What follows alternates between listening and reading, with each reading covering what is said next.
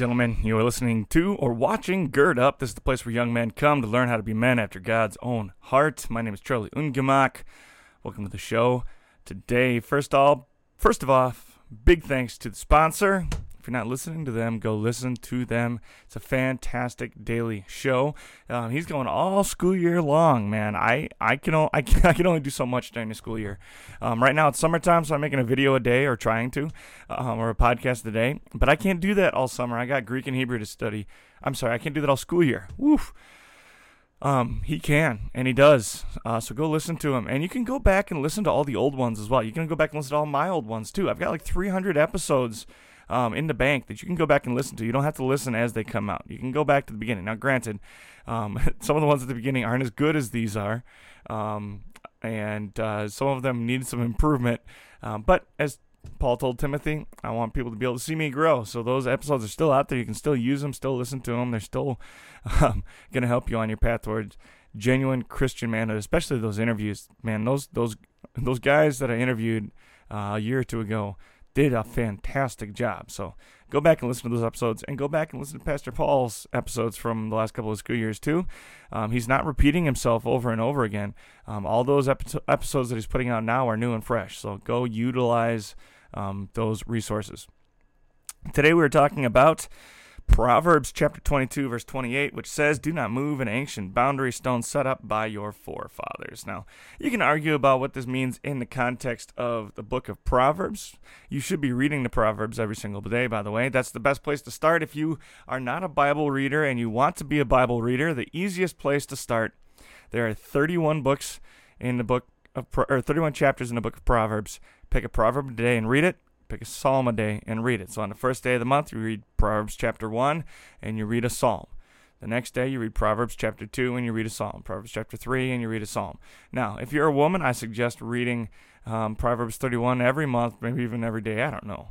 Um, but um, for guys, um, it's probably a good idea to read it every month. But this way, for sure, you're going to get it with seven months out of the year. You're going to get Proverbs 31 as well. Remind you just how valuable the women in your life are and the expectations that you can have for the very special woman in your life um, as we move towards you know marriage and, and love and all that kind of stuff.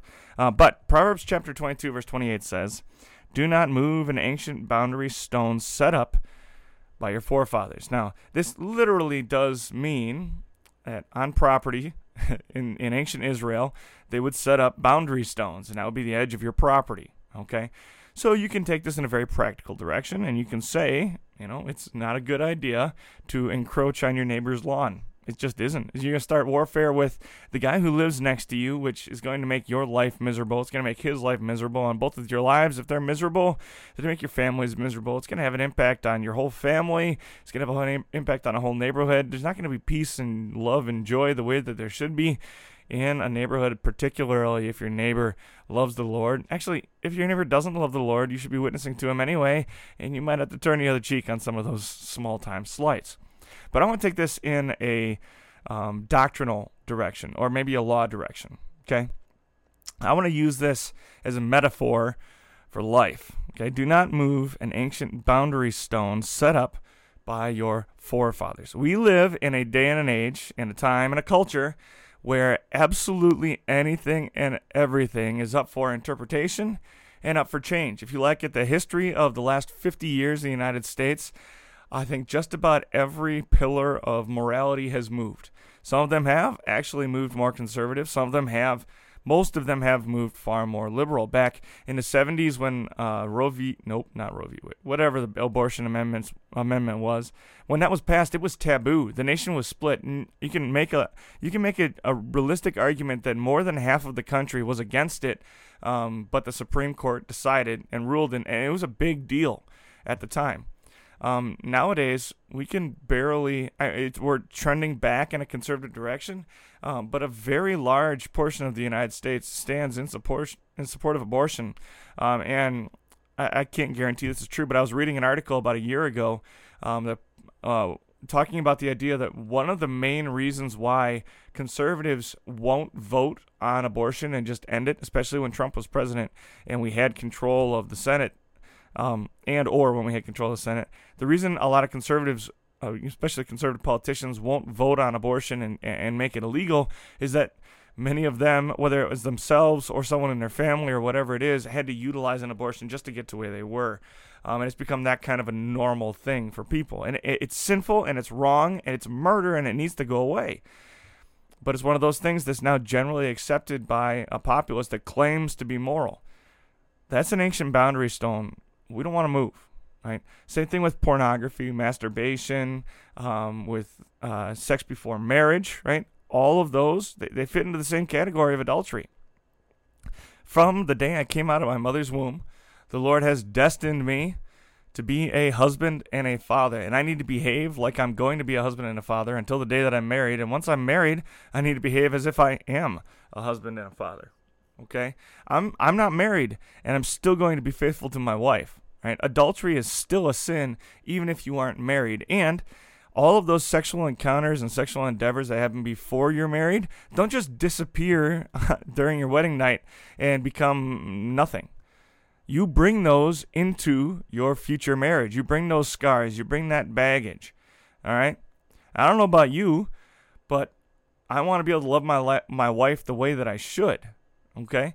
These laws that God puts in place are not just there to make us behave. They're not just there so we can earn salvation because you and I know that we can't earn salvation by the law. They're also there as a practical device to help us lead healthy and happy lives. I want to make my wife happy. I want to be a devoted and loving husband to my wife. And if I'm going to be able to do that on my wedding night and then for the next 50 years after that, I need to start right now living out my calling as a man of God.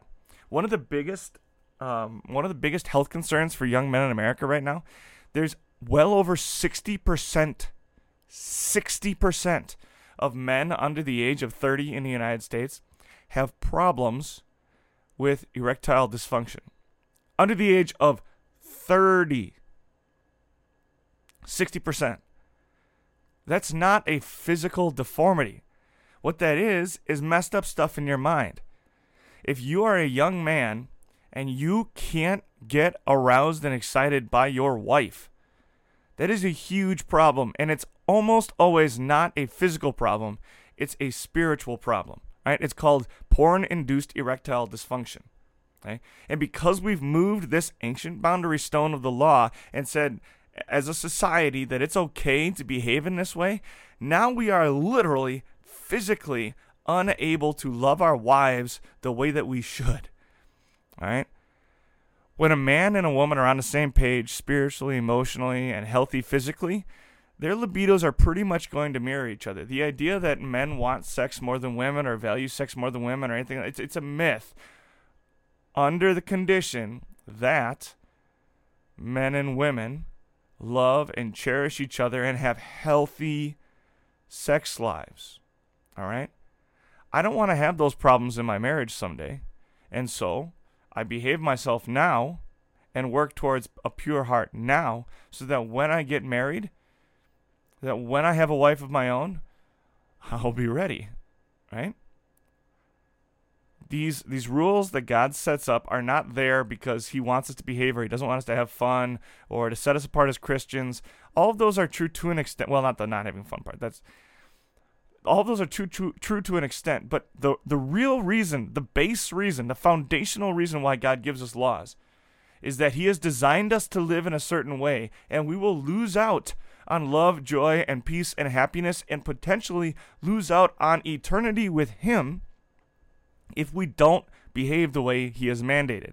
Okay, chasing after the lusts and sensualities of this world will destroy my soul. And so I don't do that. The same thing is true um, in in pol- political situations. Um, the same thing is true with what we accept from the world around us. Right? Um, I have said several times on this podcast, and I know it's a controversial idea, but I'm actually pro gay marriage. Um, I think it's a good idea for our country to stay out of each other's bedrooms. Um, as a Christian, I don't want anybody to show up and tell me what I have to believe and what I can't believe from a political standpoint. Right? I want to be able to let the Lord guide my life. And in order to keep that freedom, I understand that as Americans, the people around me also have the same freedom, and they have the same freedom to sin as I do. Now, that's a very different thing than abortion, where a soul is being ended, right? Um, but when people are given over to their depravity and sin, you can't expect them to live as though they're living in the light. And that does not mean that I'm okay with the lifestyle. It doesn't mean that I support the lifestyle. I believe that homosexuality is a sin. I believe that people living in sin um, are putting their souls in danger if they haven't already hardened their hearts and lost their souls. Okay, and the same is true for homos or heterosexual couples who are having sex outside of marriage. They're putting their souls and lives in danger, and they, um, I, I fear for their faith. I fear for their hearts. I fear for their eternities. But from a political standpoint, I understand the need for freedom. Okay? That's a very different thing than being okay with those lifestyles, right? I'm not going to support people who choose to change their gender, right? The foundational issue with, uh, for example, being bisexual is that you if you know that you're bisexual that means you are sexually active which is already putting you in a sexually deviant category according to the laws of god. You're already not living the way that god says you ought to live. And this isn't me hating on people who choose to be deviant. This is me saying look my heavenly father designed me in a certain way. He's given me certain attributes. He has given me certain skills and characteristics and traits that he wants to use to the glory of his kingdom. And if I don't fit in all the the boxes that society says I have to be in as a man, that means I'm a very special man with special skills and abilities and I have incredible value and I've been entrusted with an incredible gift. It doesn't mean that I was supposed to be a woman. And the same thing the other way around. If I'm a woman who's competitive and strong, um, who doesn't always like wearing a skirt, right? Who who doesn't quite fit into what society says women ought to be, that doesn't mean that I'm not a woman. It means that God has blessed me with a drive and a passion that many women don't have. Right? It makes you unique. It makes you a unicorn, for goodness sake. We should lean into that as a church, not condemn it. And I think that's part of the reason why we see so much of this sexual deviancy um, in the world around us today. Um, so it gives me great concern when I see Christians who put, like on their Instagram, they'll put you know he him or she her they'll put their pronouns. Um, what that's what that's saying to the world is i'm okay with this. I'm not okay with this. I understand the right you have as an american and as a sinner to choose your own path. There's a big difference between choosing my own path and having the privilege of doing so and supporting people who choose to make their path a sinful one okay don't get caught up in the lie of this world that says you're a hater or you lack love and compassion if you don't get down with sinners. All right? Sin is sin is sin. And the most dangerous thing we can do as human beings is to normalize sinful behavior. We should not normalize sinful behavior. We should point it out as sinful behavior. We could we can uh, we can expect that our souls will be damaged if we engage in sinful behavior. It's never okay, and we should not accept it. All right? But we also need to understand that we live in a darkened world, and while the world continues to move the boundary stones, I don't know if we really do need to go and fight for those boundaries, with the exception of the things that cause people to lose their faith, right? Or who take away, like like abortion, eh, that's something that takes away someone's life. All right. It's far more important for me to protect my own soul. It's far more important for me to raise my family right and point out to them what is sin and isn't sin than it is for me to loudly and publicly insist that people who do not love the Lord live as if they do. That is a bridge to nowhere. Okay? So, when we talk about the laws of God, understand that the laws of God do apply to people who do not love the Lord. But those people aren't going to care. All right? We cannot expect those who are living in darkness to live as though they are living in the light. They don't. They have no reason to obey the law because they don't believe that they're accountable to Heavenly Father at the end of time. So those laws are there for Christians to love and serve each other, to protect their hearts, to protect their faith, so that they might spend eternity with their Heavenly Father and is there to help us all get along with each other, to live the way that we ought. God designed us to live a certain way. Those laws are there to help guide us into living that way. Okay?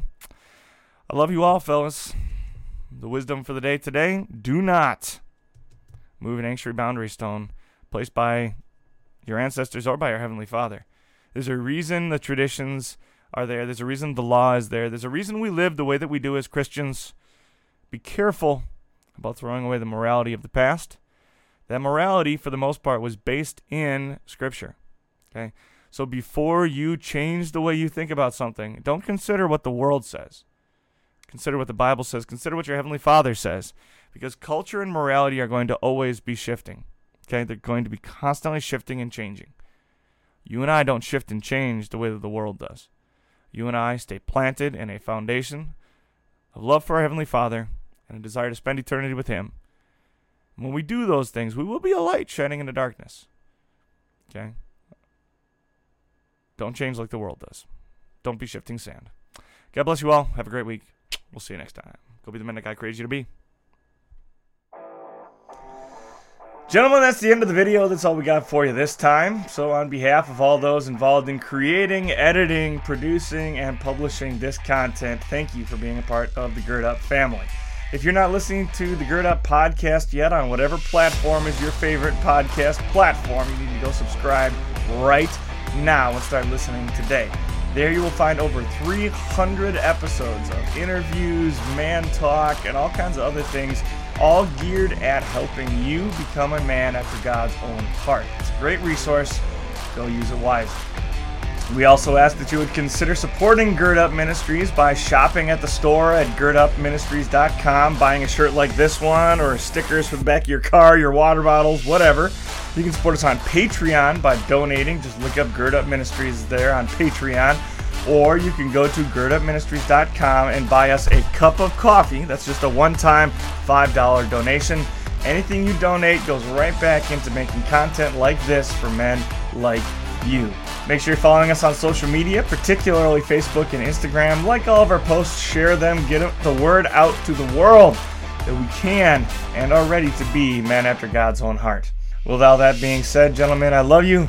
I deeply care about you. I hope that this has been a blessing on your journey towards Christian manhood. Now go, gird up, and be the man that God created you to be. We'll see you next time.